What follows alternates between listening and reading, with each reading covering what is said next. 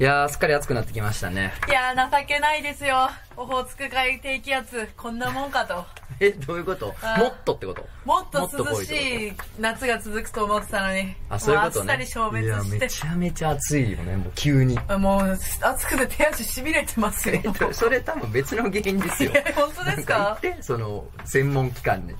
病気からなんで。そう、まあ、それで今までやってきてそうやな、実際。は いや、でもやっぱ不意にね、あの、心霊番組とかがわって湧きまして。いや、本当ですよ。なったタイミングでね。もう友達からも心霊スポット行こうぜの LINE 鳴りやまず。うんセミか？全セミか？暑なったら湧いてくんのか？突然湧いてきますよ。まあそんなんであの僕らも、えー階段、祈談会を、まあ夏なんで、はい。もうやろうと階段パーティーですよそう今日はですよ。まあお便りも死ぬほど溜まってるし、あとまあ最近我々階段イベント続いてるので、そうですね。うん、あの僕も大コアとかあ、えー出ましたし、はいはい自分たちでもやりましたしね。そうですね。そうなんですよ。いや、とつのさん、はいとつのさんが出たっていう大コアの来た人からのお。便り来てますよ。はいなんですか？とつのさん、こんにちは。はいえーお名前、ミュゼさんからのおミ便りでューゼスす。さん。もうなんか脱毛しそうな。目と脱毛したいけど、はい。大コア東京闘争の動画拝見いたしました。うございます動画を見た人ですね。そうそう、動画無料でね、見れるんで。なるほどうん。とつのさん目当てで見たのですがあらららら、気づけば家事の傍ら、食事のお供に最初から最後まで見入ってしまいました。はい。階段のプロや芸人さんの中でも素晴らしいお話をされたとつのさん、やっぱすげーと感服いたしました。ただ、カレーを食べてる時にちょうど、銭湯さんのはいうんこマンの話にぶち当たってしまって、ガチのマジで気持ち悪かったです。はい。お話はとても楽しかったけど吐きそうになりました。吐いていいんだよ。また、漫画犬での階段祈談楽しみにしてます。という。なるほど。いやいや、あー、りがとうございます。脱毛サロンからのお便そうり。ですね。夏だからね、みんな気使ってやってるっていうことで。いや、あの、銭湯さんのね、はいはいあの、裏物ジャパンの人なんですけども、はい銭湯さんの話は相当きついんで、前回のね、ラジオでも言いましたけど、はい相当きついんで、まあ、ー勇気のある方は動画ご覧くださいということで、いや、ありがとうございます。見ていただいてね。とつのさん、階段イベントでもバキバキに活躍されてますいからね。やいやいやいやいや、この前もね、僕らでもやりましたけどねあ。そうなんですよ。わっちも出場させていただきすごい。評判良かったんで、えっ、と、あ、それも来てますで、お名前、よぼみさん。はいえとつのさん、こんにちは。渋谷ロフト9の階段イベント行ったものです。あのようなイベントは初めてで、前の人がシャッター音を鳴らして写真を撮っているのを見て、あ、いいんだと勝手に都合よく解釈して撮ってしまったのですが、直後にとつのさんが、顔出し NG の方おられませんかと確認してくださって、ハッとしました。えーやっぱり明示的に OK と言われるまで撮るべきじゃなかったなと反省しました。本当にすみませんでした。いや、まあ別にいいんですけど。いい人やね。あの、僕もまあ一応聞いとくかやったから、山優さんだけが、あねの、普通にサラリーマンというか、勤めてる方なんで、それを確認しときたかっただけなんで、別にそんなね、あの、硬いあれじゃないんで我々、いいですよ、そんな謝んなくても全然。全然気にしないでください。ね。えー、漫画犬は怪談会含めてもともと好きでしたが、イベント後は改めて怪談にはまり、とつのさんが出演されてたものも含む過去の大コアや、松原谷さんのアベマ TV なども見ました。えーち近々あるというモンゴルナイフさんとの会談会も楽しんでおります。また、クジャクオさんはオカルト的なものを一切信じていなさそうですが、そんな方の会談や人間が怖い話も聞いてみたいです。きっと怖いと思います。あのね、クジャクオはこれラジオでも言ったけど、はいは大阪時代に一回一緒の階段のイベント出たことあんねんけどえ、あいつは階段とか興味なさすぎて、あの、出番直前にインターネットで調べた、あの、話をそのまま読んだかい。かっこら、いいみんな、ちょっと待って、知ってるぞの空気になって。演者もお客さんも、いや、知ってるぞ、その、どっかの地方に伝わるやばい箱の話、知ってるっていうか、読むな、そんなしかもめちゃめちゃ有名なやつ。一番メジャーな、階段とかで検索したら一番上の方に出てくるやつを、すまんで読み出すっていう。そんなやつやから出さないですなんでなんで階段イベント出たんですか出るなよって。えー最近私が聞いた人間の怖い話は、えー全然仕事しない上司にイライラしたので、ろくに仕事せず一体何してるんだ？とパソコンの画面を覗き込んだところ、ディスプレイの電源は入っておらず、ただ真っ暗な画面をひたすら見ているだけだったというものです。別の部署の後輩から聞いたのですが、その上司は私も知っている人でゾッとしました。えーそれではこれからも皆様お体に気をつけて頑張ってくださいという。怖っまあ、目の当たりにしたら怖いよね。はあ。まあ、ということで、えーお楽しみの会談祈談会をそうですねやっていきたいと思います。で、早速やっていきましょうかえーのー言うてもた。あのー今回からね、会談祈談会ジングル変わりました。いや、すごいです。いいですね。笑っちゃいやましたよ。っちりしたジングルに変わりましたね。ぜひ、ジングルからお聴きください。はい。あのー、漫画犬事務局から迷子のお知らせなんですがね、見た目が24、5、6、7、60代くらいかな。あの、門付き袴の男性を保護してるんですよ。あの、後ろを振り向いてね、あれ、私の背後霊がいなくなっちゃったな、なんだか怖いなという方、至急事務局へご連絡ください。漫画犬。皆さんこんばんは。ラジオ漫画への決動編のお時間です。お相手は私、漫画を描いてる者、とつの高秀です。本日も最後までよろしくお願いします。お願いしますで、えー、管理団期段階のお相手は、はい。おもころのパーリーピーポー、モンゴルナイフです。よろしくおいいですね願いします。夏はもうパーリーだから。いや、でもこの前ね、階段イベント出てもらったけど、ゴルナイにやっぱ、ラライブで階段期段階やりたかったから、はいはい出てもらったけど、まあパワーやな。やっぱゴルナイの階段割とい。や、正直もう手応えありましたね。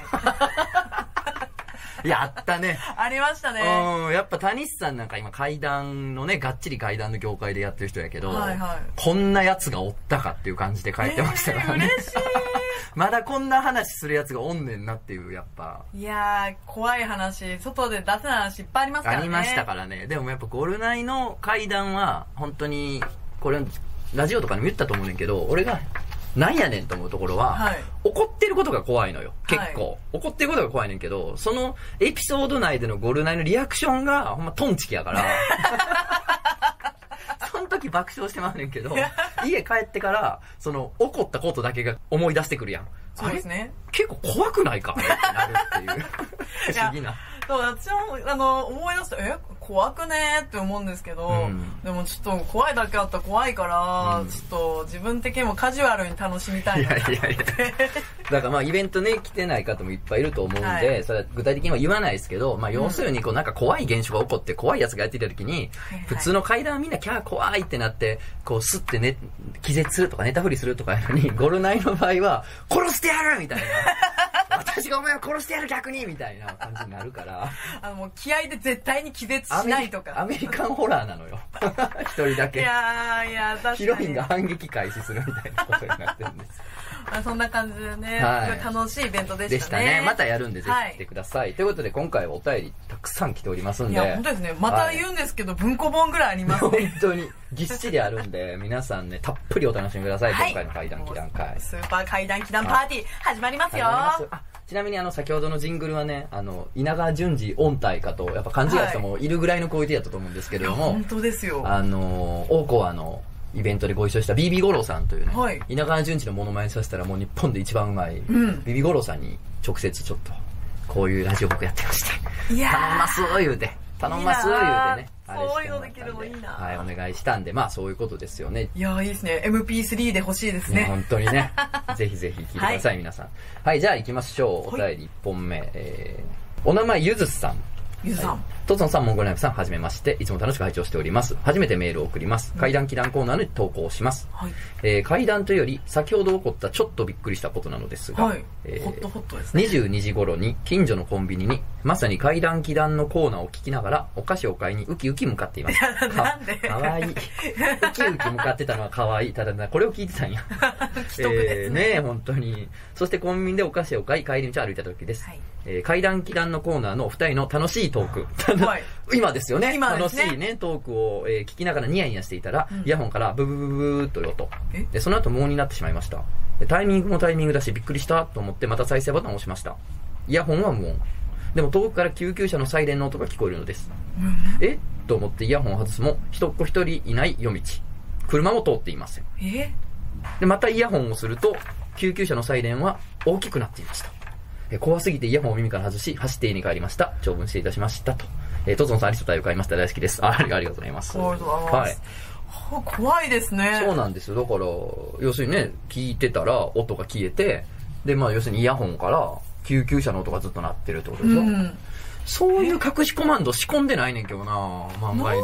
なんでしょうね。え、私が知らないだけで、ちょっと、み若い人の耳にだけ聞こえる、あの、モスキート音的な感じでモスキート。救急車音があるのかもしれませんね。そういうの仕込みたいけどな、特定の動作をすると、やばい音声が流れるようにしたいけどやりたいですねやりたい。なんとか。やりたい。あの、早送りしたら、キャーって聞こえるとかやりたいですね。あの、逆再生したら、に。やばい、やばい音になる。なんかその水の中でゴボゴボゴボゴボ言ってる音になるやりたいですね。やりたいけどね。ただまあ、これなんで読んだかっつったら、やっぱね、階段期段階やってるから、はい。やっぱ聞いた人にも奇妙なことが起こってほしいという思いがありまして、いやいやいや。うん。だからね、階段期段階をこれ聞いていると、あなたの身にも不思議なことが起こるかもしれませんよ。キャー え、トツオさんには不思議なこと起きないんですか？階段集めてらっしゃるじゃないですかうー。ん、なんも起きへんな体調悪くなりましたから、まあほんと自律神経ぐちゃぐちゃになったけど、でもそれはまあ、やばい生活してたからね。はいはいはい不思議なこと、そうやな、奇妙なことは備えないかな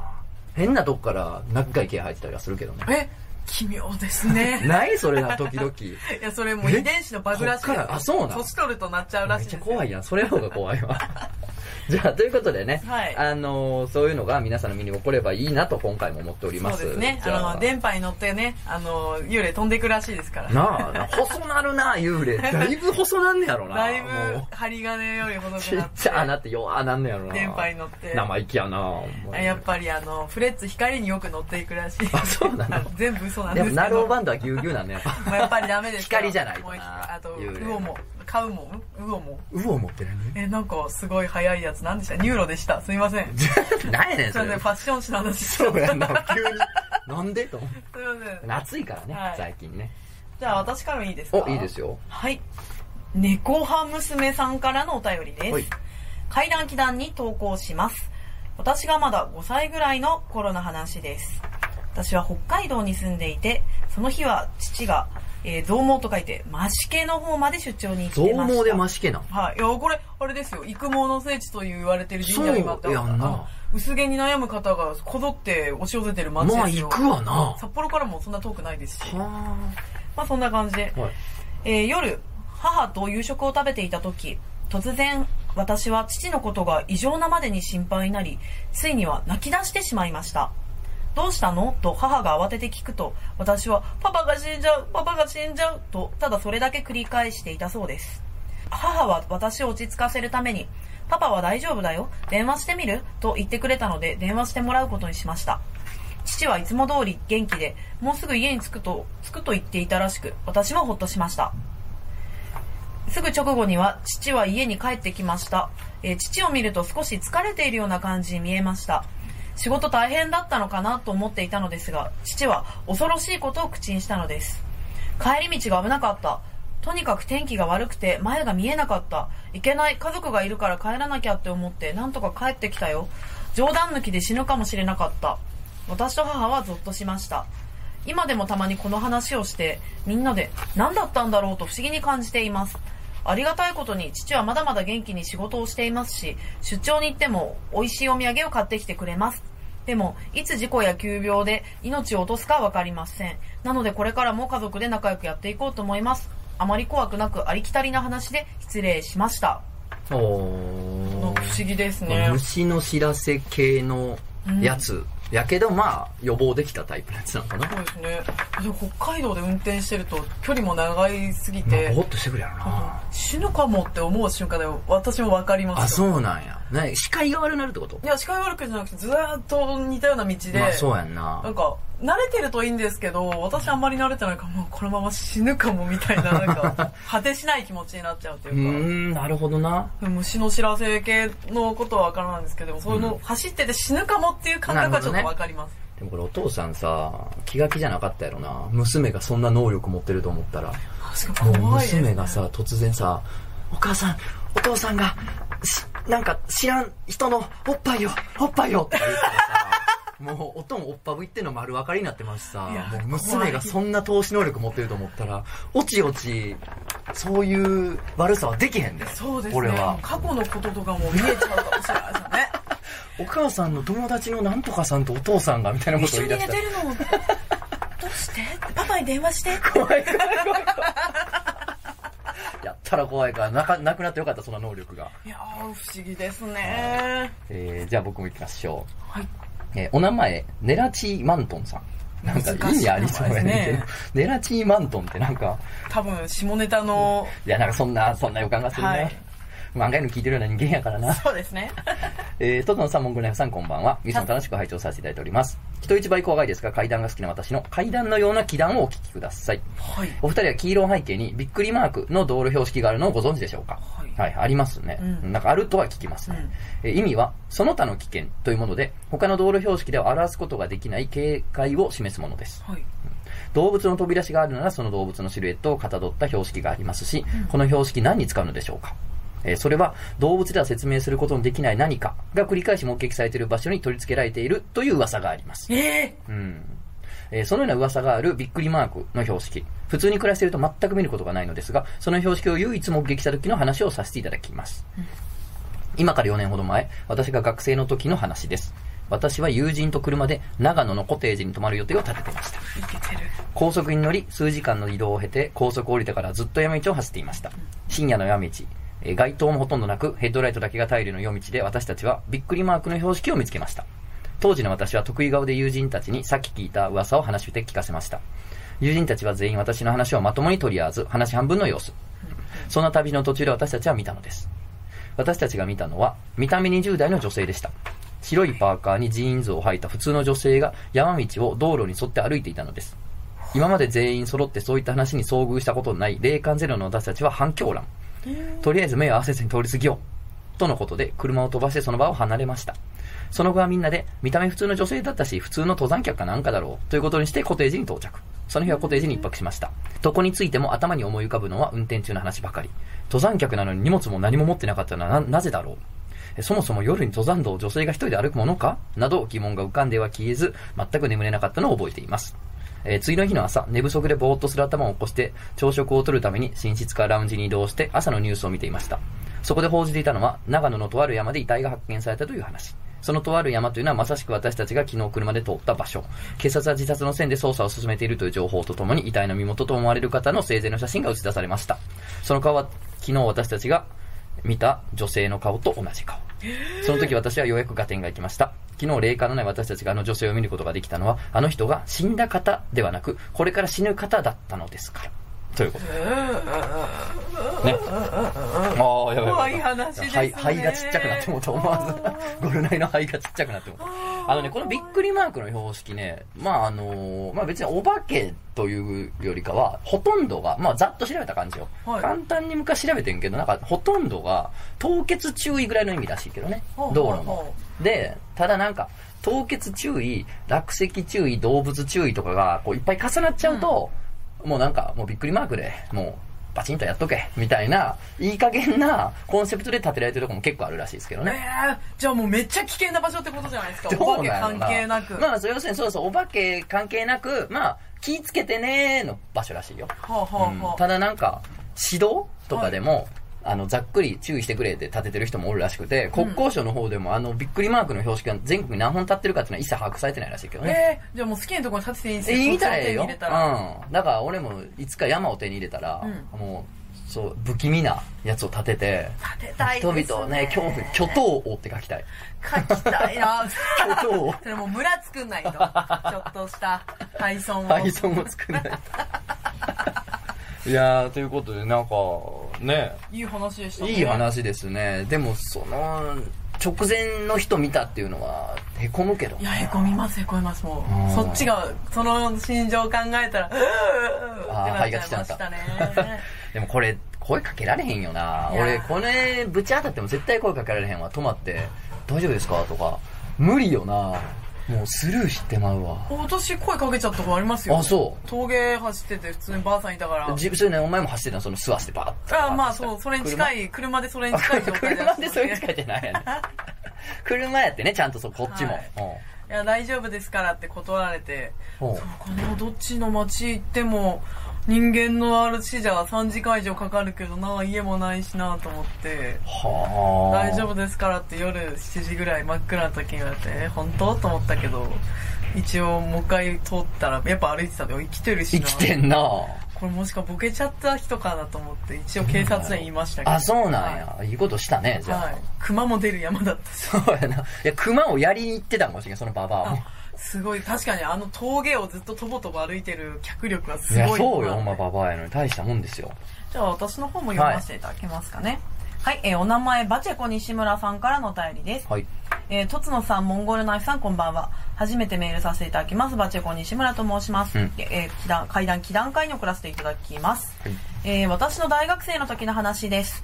同じゼミの女友達に岐阜出身の A ちゃんという幽霊が取り付きやすい体質の子がいました。大変やな。大変ですね。公言してるんですね。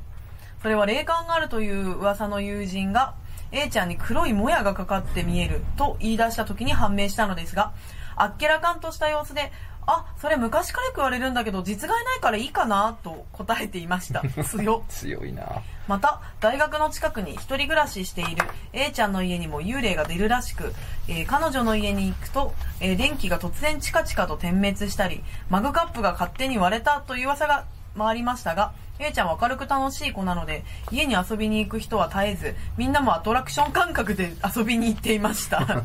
さらに、A ちゃんは幽霊に親しみを持っていて、よしおと名前を付けていました。なんとなく男な気がすると命名したらしく、私たちも面白がって、よしおの調子どう？と聞くと、よしお私が帰ってくるとテレビつけてくれるんだよね。優しいと面白おかしく返してくれました。私と友人の B ちゃんはダンスサークルに所属していました。そのサークルには学校の近くのスタジオが深夜になると料金が安いということで23時から朝まで練習を行う闇練というものがありました。うんある日、闇練が続き、闇練終わりに始発まで待つのもだるいし、往復2時間以上かけて一元に向かうのも大変だよね、と話していると A ちゃんが、じゃあうち泊まる？と提案してくれました。その日、A ちゃんはゲオの深夜バイトで家に不在のため、えー勝手に入ってくれと鍵を渡されました。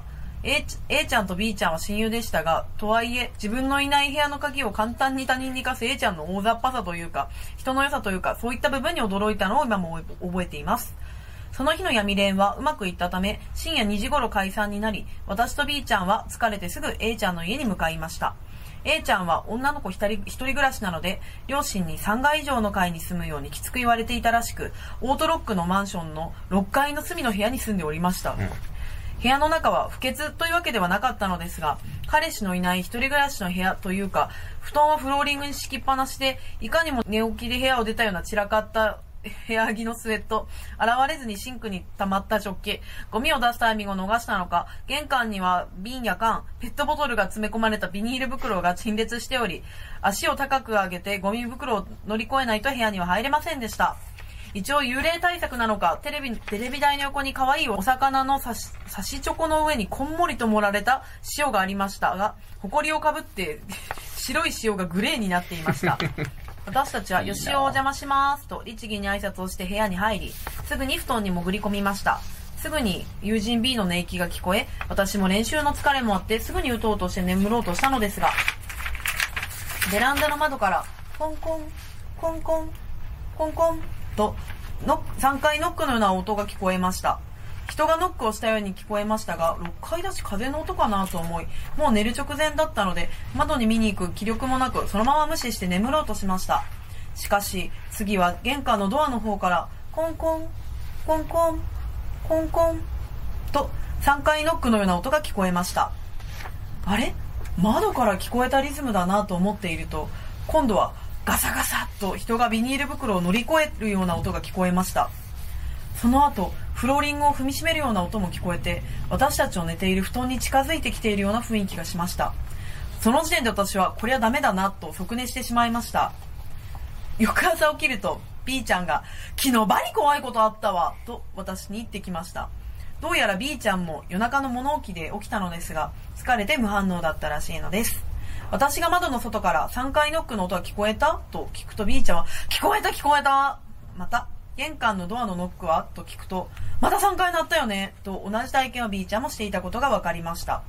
その後、ビニールを乗り越えて部屋に、布団に向かってくる音がしたよね？という部分も全く同じで、私が怖かった？と続けようとすると B ちゃんは、その後肩を3回叩いてきたよね？と続けてきました。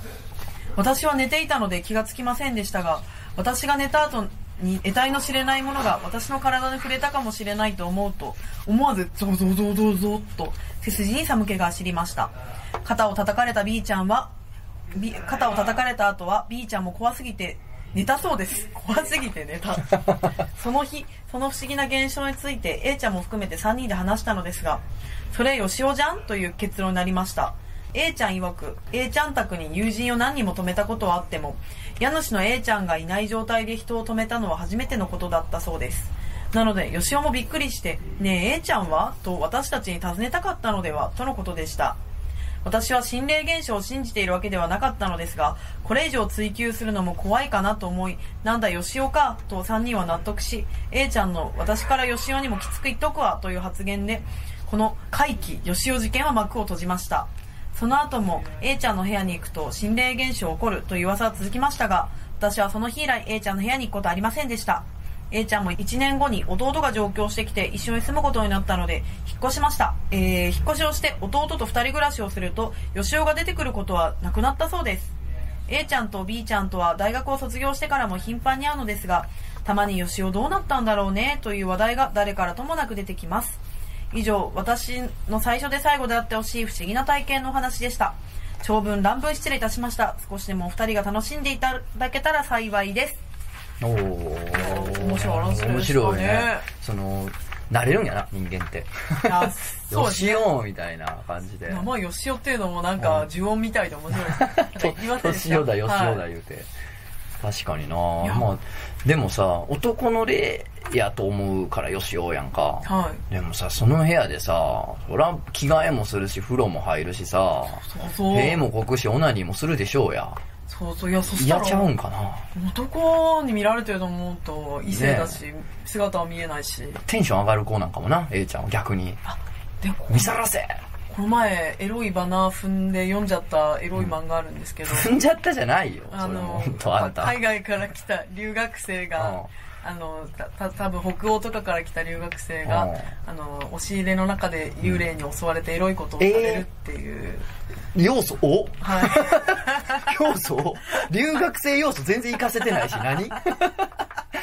それ押し入れの中で。すごい、まあ、押し入れってちょっとエッチやもんな。はい。わ、かるわ。ななんか押し入れがスッと開いて、うん。そこにガーッと引っ張られていくみたいなエッチな話でしたもねう怖い話ちゃうんや。いや。ガッて引っ張られるエッチな話でしたね、はい。ちゃうねんちゃうねん。でなんか踏んじゃったんでファンザで買ったんですけどしこそうやな。でも良さそうやな。はいおすすめですよ、えーでもそうね。ね闇霊よしおでもちょっと可愛いね。これ考えると。そうですねトントン。えちょえ A ちゃんも？えちょ自分ら何？ちょでえ A ちゃんはだって吉尾なんで最初外にいるんですか？ね 気使ってんじゃんやっぱ女の子の一人暮らしやから。窓からコンコンしてもう一回玄関の方に回ってわーってくる。え？あれ？やっぱおらんよなみたいな。ちょ違うってなるってことね。あ違う人の家来たと思ったんじゃん最初。あ。A ちゃん俺あちょすいませんでした。あれ？いやいや絶対俺んちやけどなみたいな。結構どんくさいやつですね 吉尾最初のさなんかあの幽霊が取り付けやすい体質の子がいてそのなんか風邪ひきやすい体質みたいなさ。ざっくり言うんやめてもらっていいですか本当に。もう普通のこととしてみんな受け入れてたんでしょうね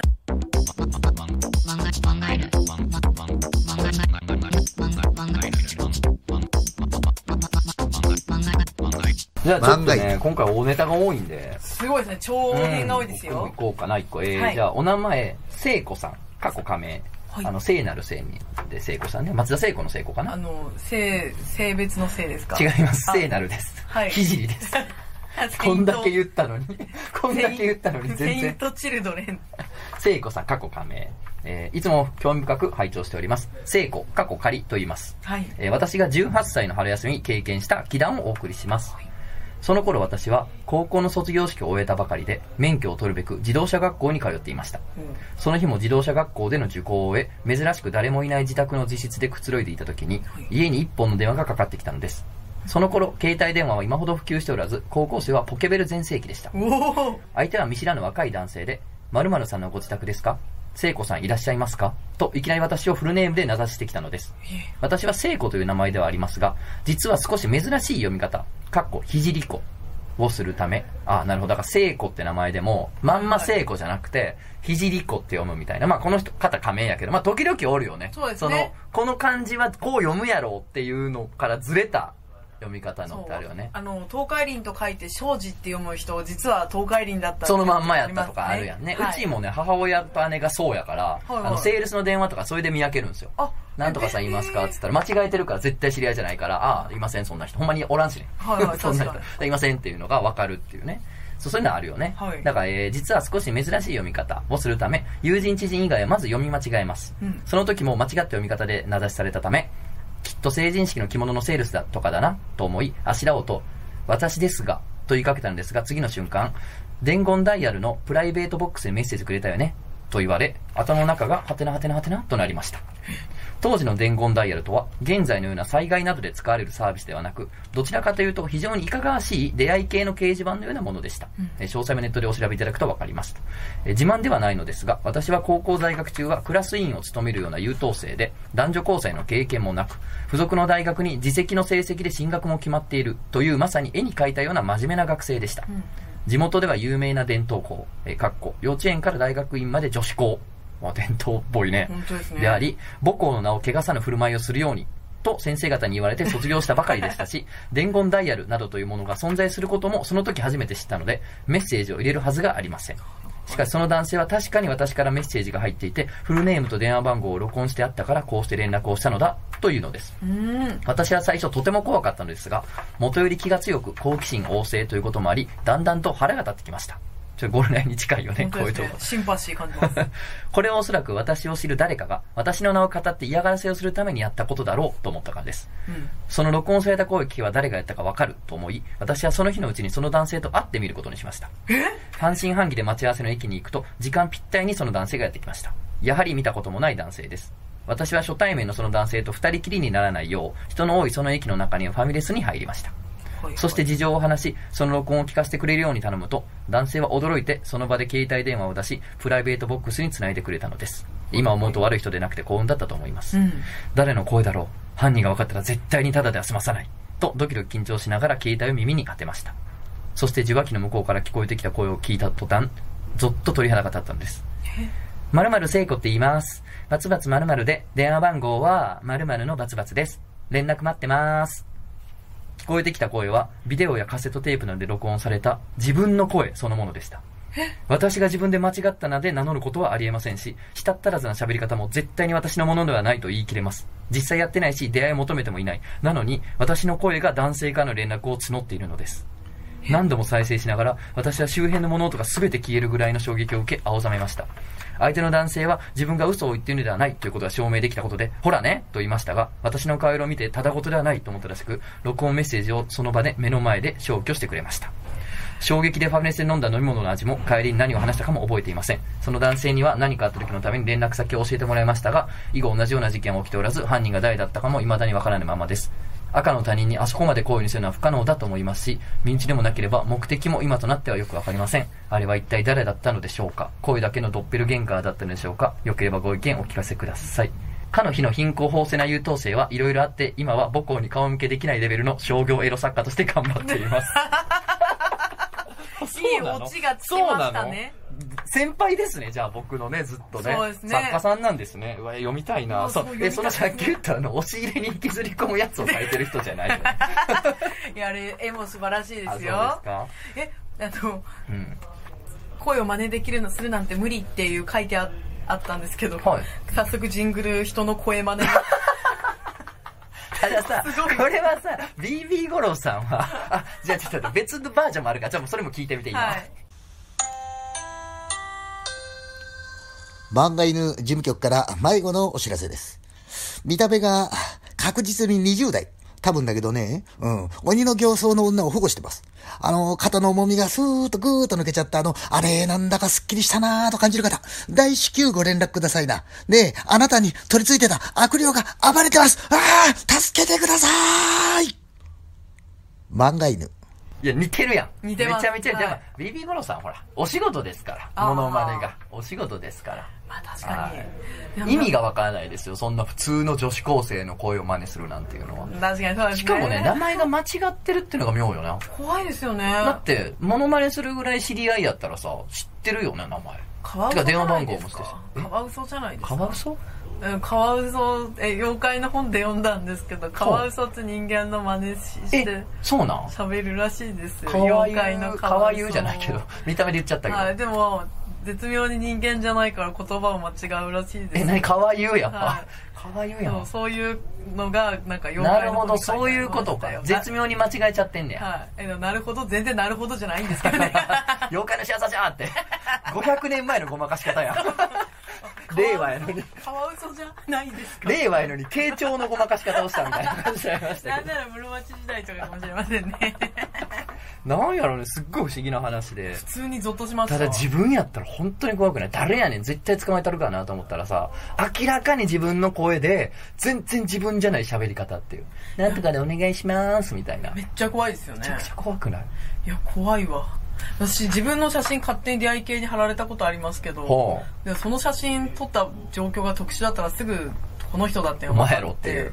で私人の怒りに行ったりとか、んなんかやっていいのかその時分かんなくて友達に言ったらその友達がブチギレてその人の机とかボコボコに蹴りに行ってていやもういいしみたいになったそんな、そこまでせんでもってったんや。そうそうもうもうもうもうやめてねぐらいでなんかビビっちゃって いや、でも、あかんよな、人の写真を勝手に出会い系に貼ったら。ね。いやねなんかマッチングアプリとかののさ、ちょっと怪しいやつとかもあるやん。はいはい。怪しいやつとかでさ、その使われてるさ、ビジュアルに使われてるちょっと可愛い女の子みたいなさ、絶対これ本人許可取ってないよなと思う。なん絶か。対インスタグラムとかからなあ、絶知らんうちに使われてんのと思うと。なんならおもころ記事の私の写真なぜか使われてるって通報来て笑ったんですけど。あ、なんかマチコンのやつに原宿さんが使ってたこともあったな。え？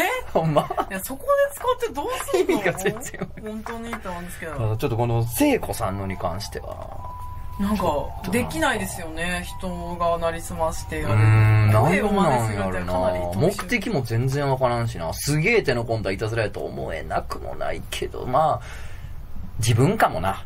え？自分自身がもう無遊病じゃないけど、もうイライラが溜まって、ストレスが溜まって、優等生である自分っていうのに対して、すごいフラストレーションがあって、うん。弾けたかったから無意識にあったんかも。その反動で今もうごってごてのぐっちゃぐちゃな色漫画を描いてるわけでしょ？確かに確かに読みてー。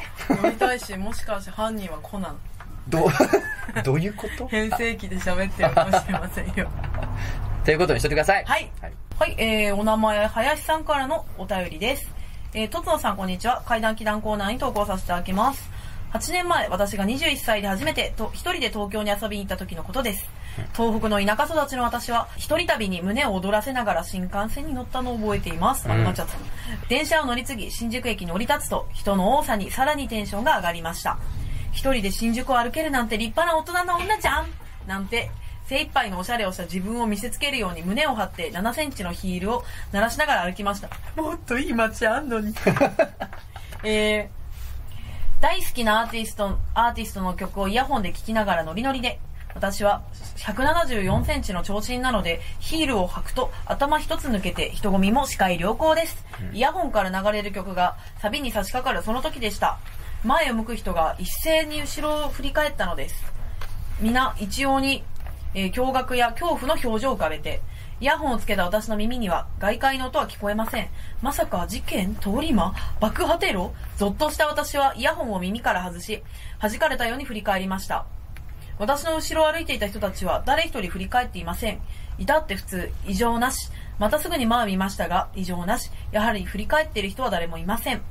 呆然と立ち止まった私を邪魔そうに避けていく人々。すぐ脇に避けて、ツイッターで新宿駅に思いつく限りのワードをぶつけて検索しましたが、該当しそうな出来事は見つからず、私が聞こえなかっただけで、誰かが規制でも上げたの、誰かが規制でも上げたのかもしれません。しかし、規制ぐらいで全員が振り返り、あんな表情をするでしょうか？恐怖するものなのでしょうか？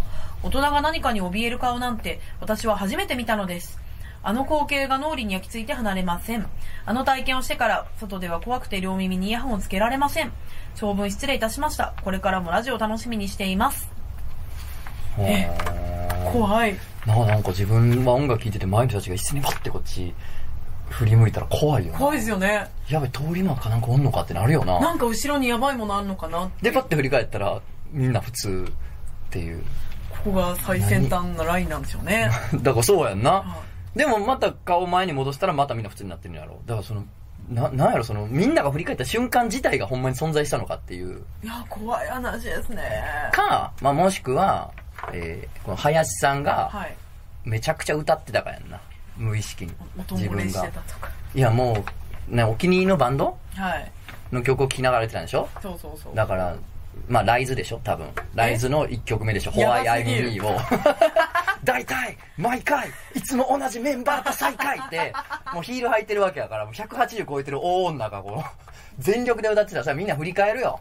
えー、私も電車の中で気づいたら歌ってたことあるんですけど、うんあなんか私口パクでこう揺れてんのが好きなんですけど、PV かよ。気づいたらなんか口から音で出たことあって、うんうんあれ歌ってるなって思ったんですけど、誰もこっち見てませんでしたよ。そうか、じゃあ東京ではその程度のことでは振り向かんか。そうですねあ別に。もうみんなそういう程度だったら見なかったことをするっていうか。だからまあ、なんやろね、その東京来たてでそれに遭遇すると、ちょっとトラウマになるよな。いや、そうです。これは怖いです、怖い。ね。でなんかも、東京に来て新宿駅におしゃれしてくるよりやっぱりもっといい街いっぱいあるから紹介してあげたかったですね。どこなんですか？今、ちなみに一つだけ教えてあげてくださいよ。銀座です。あっせえな。もう銀座です。なんなんそれ銀座のどの辺がいいのよ。銀座、銀座6です。出来たてじゃない？割と。今な、まだないか、あ、まだないか。あ、その時代ないよね。銀座6最高ですよ。うんいいな、いいな。74センチのとしていいな。はい。いやー、調子いいですね。おね私もでも二十歳からはもう6センチぐらい身長伸びてる二十歳から？はい。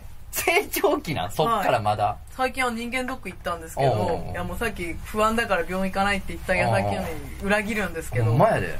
豪傑キャラがどっか行ってもうたな。はいいやなんか会社の健康診断にけん、あのーやってみたくてに人間ドック受けたんですけどなんか目はなんかめちゃめちゃ見えなくなってたんですけど身長だけすごい伸びてて もう1 6 7センチになっちゃったんですよ。お、どんどん。じゃあこの調子で行ったら、いや1 7 4センチもも行くやろうし、はい多分、なん、80になった頃には、230センチぐらいになってるそうですねビッグババアとして。そんぐらい大きくなったら年金も2倍ぐらいもらえない そういうことや。よう食うから。よう食わなあかんから。そうそうじゃあ僕の方でも行きますかね。はいじゃあちょっとここれも大ネタが来てるんで、はい行こうと思います。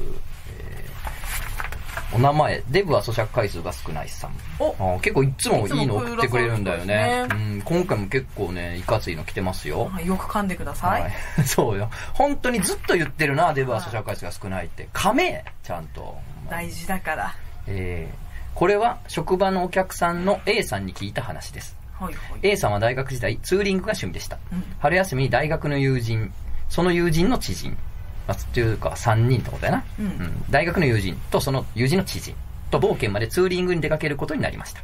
しかし当日、大学の友人の都合が悪くなったらしく、ドタキャン。友人の知人と二人で行くことに。え？知人、えー、かっこ亀吉田とします。えー吉田とは、2、3度あった程度で特別仲が深いわけでもないが、人当たりの良い明るい性格だったので、最初こそ気まずかったが、気づけばすぐに二人でツーリングを楽しんだそうです。えー夕方頃、帰りがけに県内のスーパー銭湯により、湯船に使いながら彼と雑談していると、近くに親戚の家があるので、今夜はそこに泊まっていかないか？と持ちかけられたので、A さんもお言葉に甘えて一晩泊まらせてもらうことにしました。え吉田の親戚の家に到着して中にお邪魔すると、今で一人でテレビを見ながら晩酌している男性がいました。吉田が、おじさん、久しぶりというので、A さんは、はじめまして、今夜お邪魔させていただきます。と挨拶すると、テレビを見てこちらに背を向けたまま、おう、玄関鍵閉めとけよ。とだけ言うので、吉田と A さんはそそくさと2階の寝室に上がりました。そして部屋で軽く飲酒した後に、お互いすぐに就寝。ですが、夜中に A さんは尿意で目を覚ましました。トイレは1階にあると聞いていたので、トイレに向かいます。その時、今の前を通るのですが、正確な時刻は分からなかったようですが、こんな夜中になっても、おじさんはテレビを見ながら晩酌を続けていたのです。用を足して、また部屋に戻るために今の前を通ると、おじさんがテレビを見て、こちらに背を向けたまま、おい、もう今夜は玄関を開けるなよ、と話しかけてきました。A さんは、あ、はい、おやすみなさい、と返事をして、なんだかおっかないこと言うなと思いながら部屋に戻りました。すぐ布団に入りましたが、なんだか目が冴えてしまったらしく、タバコでも吸うか、と部屋の窓を開けてタバコを吸い始めました。田舎なので星が綺麗だなぁと景色を眺めて、2階の部屋の窓から少し身を乗り出すと、A さんから見て左下、はいこの家の玄関の前に女性が立っていました。うわっと声を出して驚いてしまい、とっさに部屋に身を引っ込めました。窓を閉めなければと思いましたが、つい気になって A さんはもう一度窓からこっそり玄関の方を覗き込みました。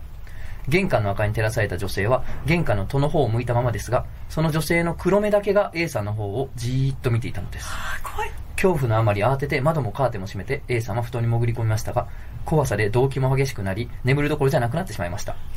少し経った頃、窓からガタガタっと何かがぶつかる音がすると、その後、おーい、おーい、と、窓の外から女性の声がします。勘弁してくれ吉田を起こそうにも、もはや布団から顔を出すことさえ恐ろしいので、指で耳を塞ぎ、布団の中で体を丸めて時間が過ぎるのをただただ待っていました。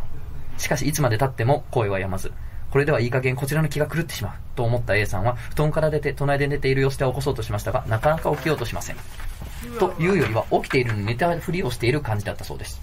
おじさんの言葉といい、こいつの寝たふりといい、おかしすぎる。マジで何なんだと思った A さんは、ふと窓の方を向いてしまいました。時間帯的にはもう明け方だったのか、空が白んできたのもあり、窓にはうっすらとその女性らしき人影が映っていました。もうここにいるのは耐えられない。そう思った A さんは荷物をまとめて家を出ることに決めました。え？おじさんに玄関を開けるなよ、と言われてましたが、そんなの関係あるもんか、と急いで玄関を出ます。バイクが止めてあるところまで走って向かいながら2階の窓の方を振り返ると、窓に立てかけた脚立に登るあの女性がいました。どうやら幽霊の類ではないようだが、それはそれで恐ろしいし、行かれている。バイクにまたがりエンジンをかけようとすると、近所の人なのか、一人の初老の男性が窓に張り付くあの女性の方を見ていました。A さんはパニクってたのもあり、一刻も早くこの場を立ち去りたかったため、その男性とまともに会話することもなく、バイクに乗って家を後にしましたが、出際に、奥さんまた抜け出しちゃったのかい？と男性が言っているのが聞こえました。しばらくバイクに乗り、やっと気分が少し落ち着いた頃、家を出る時のことを思い返しました。その時もあの今の前を通ったんですが、おじさんはこちらに背を向けた姿勢のままテレビを見ていました。が、流れているのは試験放送画面でした。外にいた初老の男性の手には黒い警棒のようなものが握られていたそうです。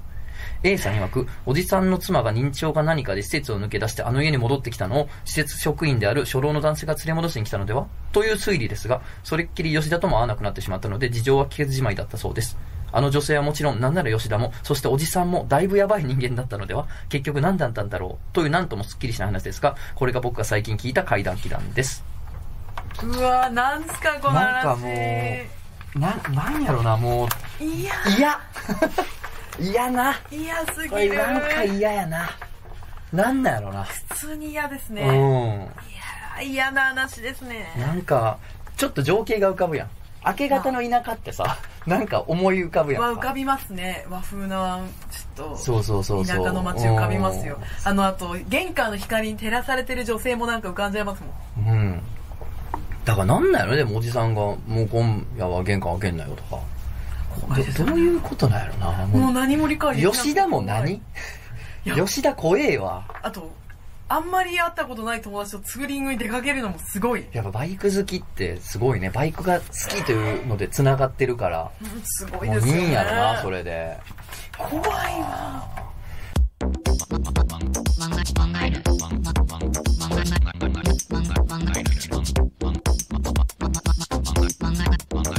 漫画犬。僕があのー、この前大阪行ってたんですけど、はい大阪やっぱ2、3個怖い話拾いまして。ええ豊作ですね、うん、まあなんか、まだちょっと追加取材がいるような話もあってんけど、なんかえっと、お軽い話があって、それなんか大阪の南部の方の病院で働いてる看護師の人が言ってたやつで、はいあの、その病棟で、まあ循環器系やから、はいに働いてるのかな。だからまあまあ、亡くなる方多いのよね。はいあの、お年寄りの方で循環器科って入ってる人って亡くなる方すごい多いから、うん。で、その、亡くなる人が時々、こういう人が来るっていうのがあんねんて、その病、病院には。ええなんかみんながみんな言うわけじゃないねんね。やねんけど、時々、あの、子供を連れた赤い服着た女の人が、病室に来るって言い出す患者さんがいるらしくて、えでその人は亡くなるらしい、基本的にそれを言った人って。だからなんか、だだ亡くなる人が全員それ言うわけじゃないねんけど、時々あんねんって、亡くなる前の人が、なんか子連れの赤い服の人が病院に、病室に来んねんなっていうのを言うお年寄りがいて、みたいな。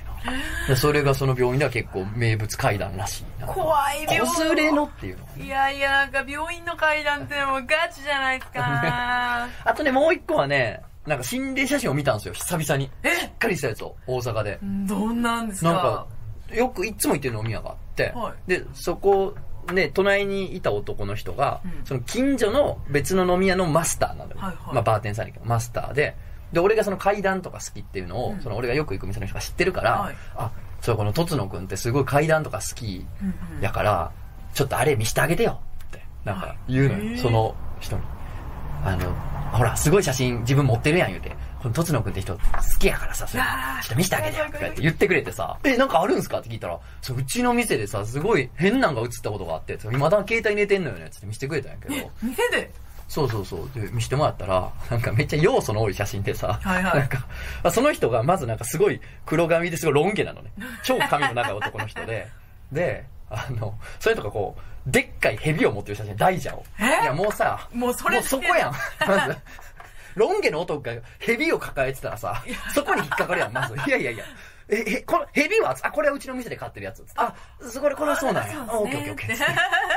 で、その人が店の中で、その、ヘビをこう抱えて、自分のとこで飼ってるヘビをこう持って、笑顔で写ってる写真やねんけど、その人の後ろはそのお店の壁なのね。はいはい。壁やねんけど、そこに、なんかね、ま、し、は、グレーの、灰色の人影が、こうなんか、人間がこうめっちゃ左右に、こう、両手をこうバッて広げて、大の字に手を広げて、で、その左右にめちゃめちゃ動いた。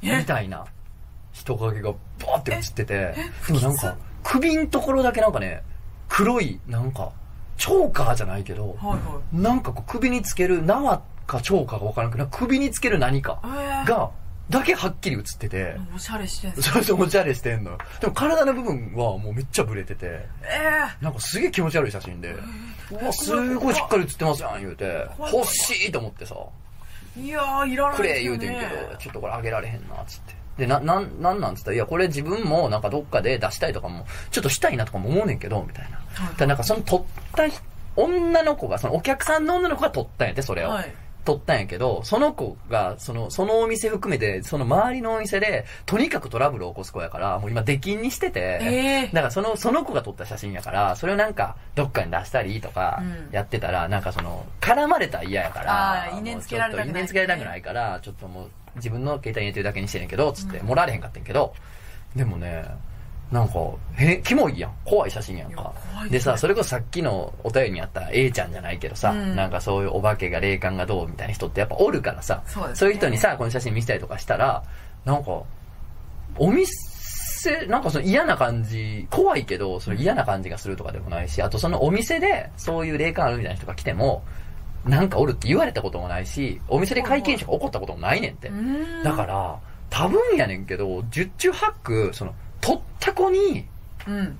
ついてんちゃうかっていうそのその人とかお店じゃなくて、うんその、かなりや厄介な人らしいねんけど、取った人、はいはい取った子が。だから、それにつきまとってるなんかなんじゃないかっていう結論には一応なってたけど、なんか久々にね、はっきり気持ち悪い写真を見て、もう大興奮でしたね。いやー、それはちょっと笑っちゃいますね。そんなはっきり怖いなはっきり写ってたら最高と思って、俺のコレクションに加えたかったんですけど。いやー、心霊写真。あ、そんなでも集めなくてストリートビュー見せたらちょくちょくありますよ。うん、それは、ど、どうなん？なんか、ほら、写真の具合で変になるやん、そういう飛びって。あ、なんかあの、フレアとかがあって、うん。キモってやつたまにありまあ、すよ。そうなの？はい。えーじゃあ見よう。私ストリートビューで、こう、いろんなとこ行くの好きなんですけど。う んいろんなとこ行くって言うんや。はい。いや、まあ旅行、旅行なんや、ストリートはいビューが。。見ると、なんかよく、なんか太陽フレア入ったりとかするやつもあるんですけど、はいはい。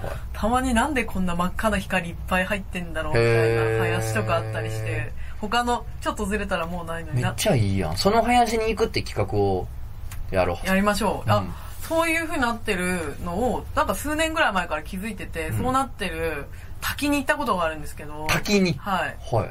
え、それはね、そうなってるから行ったの？はい。はいじゃないのよ。どうなってんのかなと思って。そんな、なんかこんな、ここ真っ赤っかいなっててすごいなと思ったんですけど、ほう。で、その、その足で帰省したんですよ、見に行った後。でそしたらお母さんがなんか急に、何連れてきたって言われて、あら。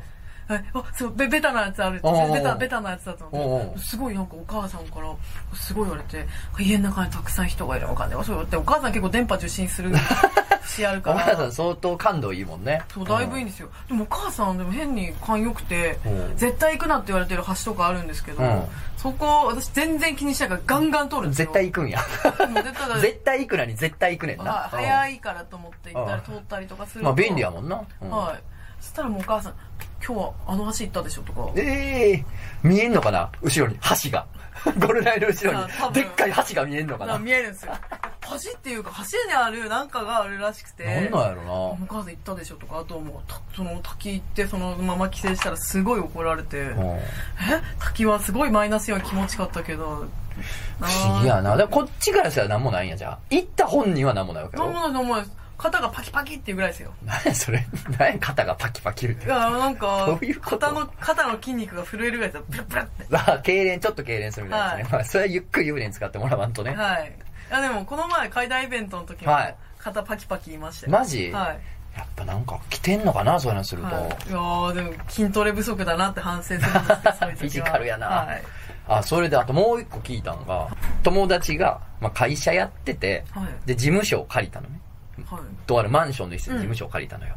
で、そのマンションがちょっと変な形してて、なんかこう、H、アルファベットの H を思い浮かべて。はい H の縦棒あるやん、日本。はい向かい合ってるいや。一番が、好きなアルファベットだな 俺もや。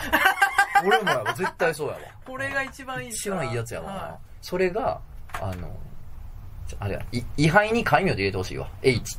い、はい、あの一文一文字。H H、H だけはい、H 個人。H 個人。で、その H の、はい迎えてる日本あるやんか。縦線。はいが、まあ、マンションの人が住む部屋がいっぱい入ってる塔やとして、はいで、その横棒が、要するにその渡り廊下みたいな。はいはいでこういうとこに大抵エレベーターあったりまあ、いろいろある。はいだからその、要するに H 型をしてるか建物なのね。はいマンションなのね。で、その、縦棒2本は向かい合ってるやんか。はいで、それが、えっ、とね、ベランダが内側を向いてるから、はいはいそれぞれ、うん内側にもベランダがあるから、その、お互いの家の向かいのはいベランダが見えてるわけですよ。うんうんうんで、間はもう空間ね。空中ね。あ面白いですね吹き抜けてるんですねそうそうそう、吹き抜けてるわけですよ。で、その、えっ、とね、で、事務所を、なんかその借りたんやね。はい借りた時に、なんかこう、何日にそこの事務所に行きますって言ってるんやけど、ちょっとなんか書類の関係とかいろいろあって、その日に入れなかったらしいのよ。はいで、2日ぐらい遅れて入ったらしい。うんじゃあ、なんか結構、なんかこう、おじさんたち、シャツ、ワイシャツのおじさんたちが、めっちゃマンションにおって、いっぱい。で、な、何これど、なんか、なんかあんのかと思って、管理人さんに聞いたら、なんかちょっと自殺あって、みたいな話になって。で、え、自殺あったんですか？みたいなで、その、H 上の、はいはいなって、その向かってるやんか。で、そのさっきの吹き抜けてるって言ってたやんか、間は。はで、その吹き抜けてるとこに落ちたわけですよ。はいはい飛び降りたらしい。女性が飛び降りたっつって。で、えってど、そうなんですか？な何階からっつったら、その人の事務所が入ってる階やったのよ。というか、向かいのベランダからやったのよ。だから、で、しかも飛び降りたんが、その、本来その人がその事務所入る日やった。だから、その日ずれちゃったからあれやったけど、はいはいその日にまさに行ってたら、見たかもしれない出くわしてんな、みたいになって、で、うわ、ちょっと、ギリセーフやったわって思ってんけど、なんか、こっからがまた怖い話なのよ。はいはいこの話って。そこじゃないのよ。はいあで二重なんですねそうで、うわ、ちょっとこれ、その自己物件サイトみたいなのも見て、そういうのがないっていう風な、その、うんあるやん、大島テルってあるやん。はいあれさ、炎マークがないってうんいうのがあったから安心して入居したのに、入居した途端炎マークかよと。おいおいってなって、その管理人さんに、いやー、ちょっとそんなんかな、ないと思ったから入ろうと思う、入ったのにって言おうと思ったら管理人さんが、いやーでも前の時よりマシやったなー、つって。え？前の時はメーターが出て大変やったから、つって。え、待って待って、あったんっていう。え？そのもう、え、過去にもあんのみたいな。あ、あれって消え、消えるんや。マークってってなって。いや全部載ってるわけじゃないですからねそうか。そうやな。だから、あ、あったんや、すでに、みたいなね。だからまあ、今回でどうせまたこのマークつくんやろうけど。で、はいはいあ、その前にもあってんな、みたいな。でさ、なんかまあ女の人がその部屋から飛び降りて、みたいなことやってんけど、それがね、なんか、ある日、自分の、その事務所に、間違って郵便物が来てて、で、向かいの人宛てに郵便物が来とったんやその、自殺した人がおった部屋ね。宛ての郵便物が自分のとこに間違って来ててんけど、あの、男の名前やねだから、女の人じゃないの住んでんの。え？みたいな。え、でも、え？男の人の名前で来てるけどみたいな。え、その部屋でなんで女の人が飛び降りてんの？みたいな。まあでも、まあそういうこともあるか、みたいな。でもなんかその、まあまあ、わからんやん。入居者が絶対飛び降りるわけじゃないから。だけどなんかね、ちょっとこれ細かい描写を言っちゃうと、事件特定される可能性もあるから、あれやけど、ぼ、ぼやかしはしますけど、はいその、要するにね、この自殺の詳細が分かってくれば分かってくると、変やねんな。状況が。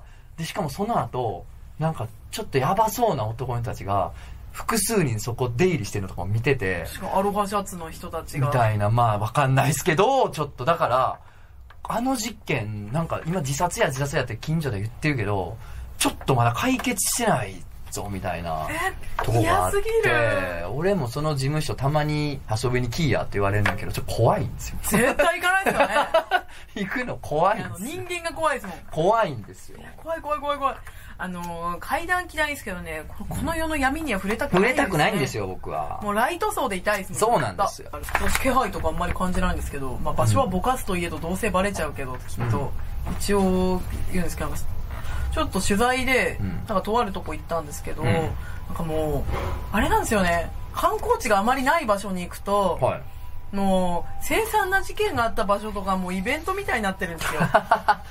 あ、なるよな。わかる気するわ。うん。そう、なんか、それなんか、取材しようと思って、まあその時は下調べだったんですけど、はいはちょっとあの、行ったんですよ。そしたらもう、すごいお祭りみたいな感じなんですよ。あこあーこですごいたくさん人死んだのに、悲劇やったのにね。はもう、一応悲劇的なことみたいな感じでは、こういろいろ立ってるんですけど、でも観光地の一つみたいになってここはちょっとやめませんか？みたいな感じだったんですけど、でも多分記事には多分しないので、お蔵入りすると思うんですけうん。ど、ほなんか行ったんですけど、そしたら、もう行った段階で、私あんまり怖いとか、なんかあるとか思わないタイプなんですけど、そこ行ったらもう、なんか鳥肌も止まらないし、肩もパキパキパキって感じでは、もう怖すぎて、もう徒歩で、徒歩で行ったんですけど、もう、いや、ちょっと走り去りたさがすごくて、もうセミも怖いだけ、ビヤービヤービヤービヤービヤービヤーってなんかもう、すすっごい静かで全然人もいなくて開けてるとこなんですけど、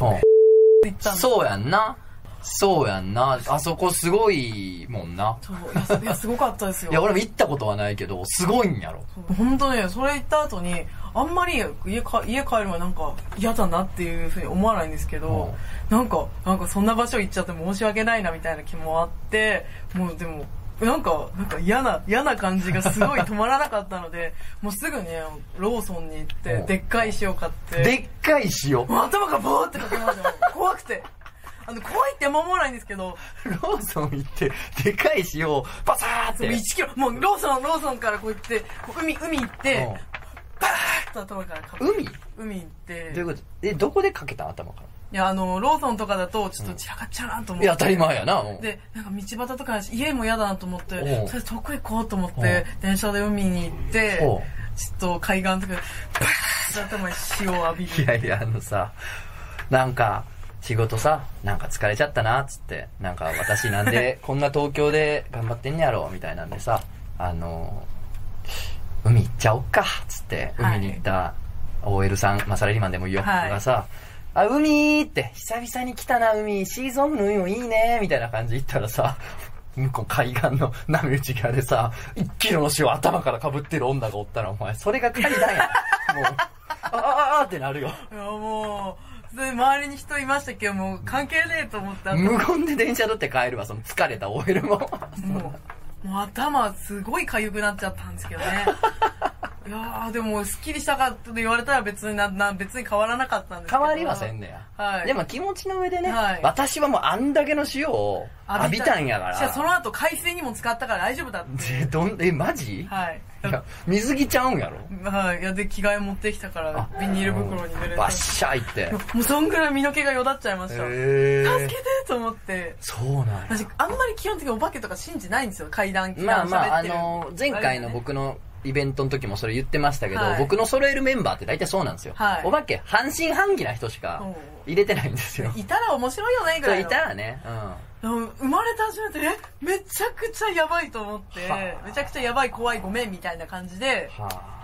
っていう感じで、でも家帰ってきて、いや、なんかバスソルトでもよかったらなと思って、それから、なんか階段イベントとか普通に除霊と思って、あの、サボンの、なんかあの、バスソルトみたいなるほどねだからボディスクラブで除霊清めれるし、肌もはいすべすべになるし、はい一石二鳥。やっぱそういう失敗を経て賢くなる。そうやんな。だからこの階段祈願会、これ聞いた後も皆さん、はいそれやっていただければあ。の、バスソルトね丈夫ですよねあの、ボディスクラブしてください。ね。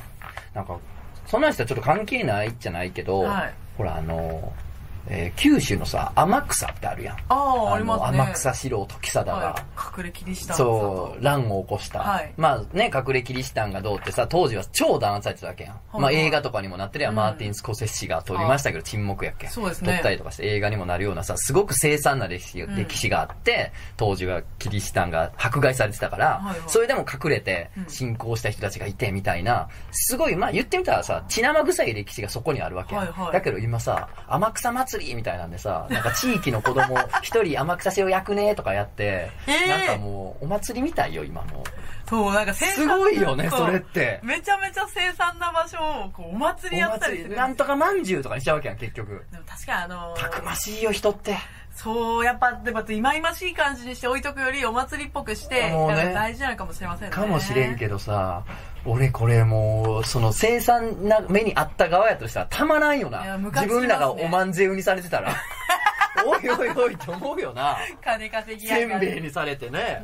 キティちゃんとコラボなんかされた暁にいやは、どれはねセンチねみたいな。それはでも嬉しいかも。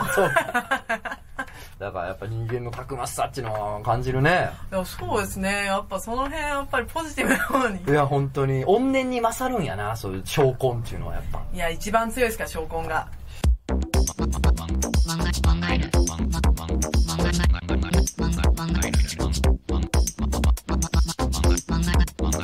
漫画犬。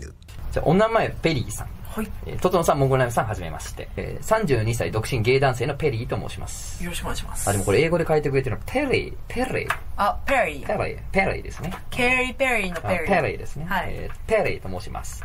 えーいつも楽しく拝聴させていただいております。おもこラジオで一番好きな漫画犬の一番好きなコーナー、ありがとうございます。怪談奇談枠に投稿させていただきます。とはいえ僕自身の体験談ではなく、学生時代のバイト先の友人から聞いた話です。はいはい。えーその出来事は20年以上前、その友人が小学生だった頃の話です。当時神戸の実家に住んでいた彼は、ある夏の晩、家のすぐ隣にある小さい公園のブランコの音を聞いたそうです。ちょうど人が漕いでるような、キーコ、キーコという音です。その晩は風もなく、また風がある日でも人が漕いでるような規則的な音が聞こえることなどはなかったので、こんな夜中に誰か公園にいるのかなと不思議に思いましたが、それ以上は特に何も思わず、普通に寝たそうです。次の日の朝、目を覚ますと何やら近所が騒がしい。近所の人に聞いてみると、昨晩の遅い時間、近くの川に居眠り運転のトラックが突っ込み、運転手の方が即死という事故があったそうです。普段は閑静な住宅街なので、そのような出来事は珍しく、新聞などの小さい記事も載っているのを見て、不思議な気持ちになったと言っていました。それから数週間が経ち、事故の件も気づけば忘れていたある晩、再び夜中に隣の公園からブランコが揺れる音が聞こえてきました。そういえば前にこんな音が聞こえたのは事故があった前の日だったな、と思いながら、やはりそれ以上気にもせず寝てしまった次の日。今度は近所の電信柱にバイクが激突し、ライダーの方が大怪我をするという事故が起こりました。ええ2回重なったことで、さすがに友人も、あのブランコの音と近所の事故には関係があるのではと思うようになりました。そして子供の好奇心も相まって、次にブランコを漕ぐ音が夜中に聞こえたら、朝まで起きて何が起きるか目撃してやろうという気になりました。しかしそれからしばらくの間、ブランコの音が変な時間に聞こえることはなくなってしまいました。近所で事故や事件もないまま平和な何ヶ月かが経ち、冬になり、年も変わってそんなことを忘れかけていたある冬の晩のことです。友人は久しぶりにあのブランコの音を耳にしました。とうとう来た何が起きるか絶対に見届けてやるぞと意気込んで、その晩、小学校低学年の弟と共に、リビングで寝ずの番をすることにしました。しかし、夜中の2時3時になっても何も起こらないまま、気づけば幼い二人はすっかり寝入ってしまいました。そして、そのまま迎えた明け方、それは突然やってきたのです。関西出身のとつのさんならもうお気づくかもしれませんね。そう、その日は1995年1月17日、時刻は5時46分、阪神淡路大震災が発生したのです。幸いその友人や家族に大きな怪我はなかったそうですが、近所では亡くなられた老人もいたなど、それなりに被害の大きい地域だったそうです。ブランコと災害の関係は結局よくわからないまま、震災の少し後にブランコは撤去されてしまったそうです。友人枠、つまり俺は阪神大震災を予知してたってことやね。と自慢げに言っていましたが、そんなことより、この話を聞いた僕は、そのブランコがなぜ音を立てていたのか、誰かが漕いでいたのか、そしてそれは人間ではない異様の何かなのか、など想像して鳥肌が止まりませんでした。お話は以上です。追伸とつのさんの読み切り漫画が大好きで、特にスンマロは最高でした。いろんな人に勧めまくったので、PV 数のうち200くらいは僕が貢献していると思います。僕は映画監督になった暁にあの漫画を映像化したので、その時は許可のほどよろしくお願いいたします。ありがとうございます。ありがとうございます。いや、普通に怖い話でしたね。ね。なるほど。なんか、阪神大震災にまつわる話ってすんごいあるのよ。ええあのね、東北の地震にまつわる話もすんごいあるでしょ？向こうに行くと。うんめちゃめちゃ聞くんですけど、やっぱね、神戸とかの兵庫の方でもすっごい多いんですよね。まつわる階段とか祈談って。えー、いや、あの、関西にあんまり行かないでそういうの聞いたことないんですよ。うーん、実はね、結構多いんですよね。ただまあ、このタイプは初めてかも。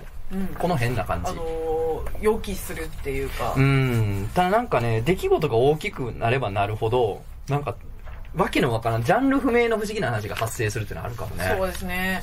うん。いやー、日本昔話でもそういうのありましたよ。ほなんかあの、お地蔵さんのところに、なんか、次の日死ぬ予定の人がうん挨拶しに来るっていう。う。へー。生きてるのになんか霊体が挨拶ししに来るみたいなお地蔵さんがあってはあはあ親があんま見るなって言うんですけどはある日村の人が全員行って並んでるってなってほえってなったらなんか次の日大きい津波が来てみたいな。話が日本昔話であるんですけど なんかすげえ怖かったなんかこう民話みたいなんやけど、まだこんな話があるっていうのはすごいよね。やっぱ日本は面白いですいねやー、これね、まあ、うん、運転手の人から始まってやけどね、これトラックの。うんこれトラックまんじゅうとかにするのか、だから人間の恐ろしさやな、これ。そうですねきっとそこできますよ トラックまん本当にじゅうが凄惨な事件を。うんただまあね、地震とかまで行っちゃうともうあれね。そうですね、んもうそれは被害が後半に及ぶからね、はいあれですけど。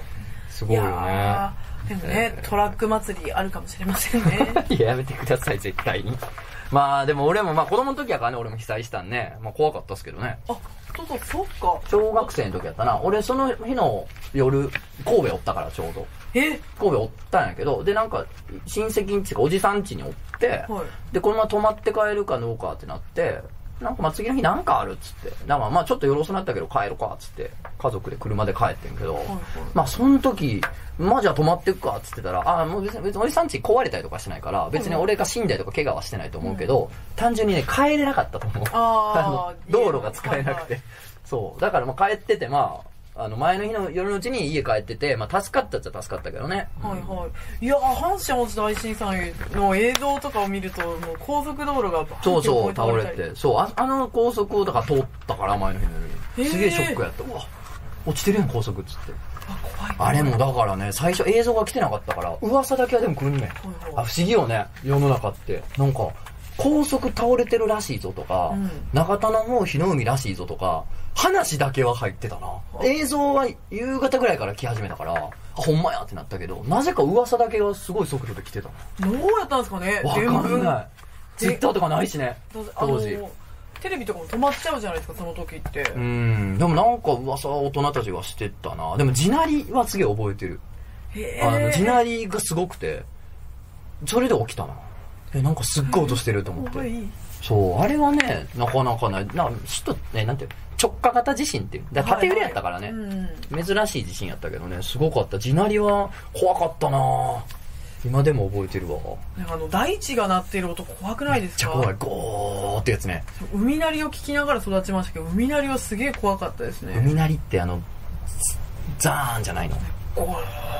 ああ、ずーっとですずーっと言ってるんですよ。夜何も音がなくなったら。はあ、なんか鳴りって嫌やね。そうなるの怖いですね。いやそんな感じ。という感じで、ちょっとね、夏、夏だ怪談祈談スペシャル、お祭りだやったんですけど、はい。まだまだ残ってますね。祭りに収束していきますね。そうですね。皆さん夏休みを楽しんでください。あ、そうや、もう、もう夏休みや。そうですよ。もういいな。だから心霊スポット行く人も増えるでしょ？だから LINE が鳴りやまないです。よ心霊スポット行こうまだ誘われてんの？誘われてますよ。いや、おそれ俺断んねんな、基本的に誘われても。いや心霊怖スポットすぎるやん。行こうは基本断ります。怖すぎるからな自発的に行ったことないですねうん。仕事なでしゃあなく寄ったりとそう、かだから俺は、俺もほんま行きたくないから全然行かへんねんけど、ただ皆さんが行って奇妙な目にあって、はいお便りを送ってもらいたいですね。ガンガン。ぜひぜひぜひそれは楽しみに本当にそれは楽しみにしてます。いやー、でもな、読んだ後肩がピキピキしますね。やっぱ、き筋肉の期待が足りない。やっぱそうなのよ。絶対そうよ。だから、プロテイン飲まなきゃ。飲みましょう。もうちょっと、あれしないとですね、ウェイトアップしないと。あ、そっちね、女の子したら珍しいな。ビルドアップ。バルク、バルクでやっていこうということで。もう、どんどん階段が太くなっお、て。ほんまやな。力こぶ出てるやん。はい女性で力こぶしっかり出るって言ったらよっぽどやな。はい、やっぱりお化けと戦いやそうなんですよ。皆さんも今日これ聞いた後は、これラジオ止めた後は、はいこれ、ほら、ね、急に止まってさ、イヤホンから救急車の音聞こえてもらう可能性もあるから、そうですよもう筋トレ、塩まぶし。はい、これで気を待ってください、そうです。まあちょっとね、夏場なんで、もしかしたらこの夏にもう一回ぐらい階段なんかやるかもしれないです確かに、でも文庫本ぐらいの。ね、まだまだあるんで、全然はい送ってください。はい僕の方でもこの夏また収集しようと思います。よはい。じゃあまたよろしくお願いしろしくお願いします。ます。あり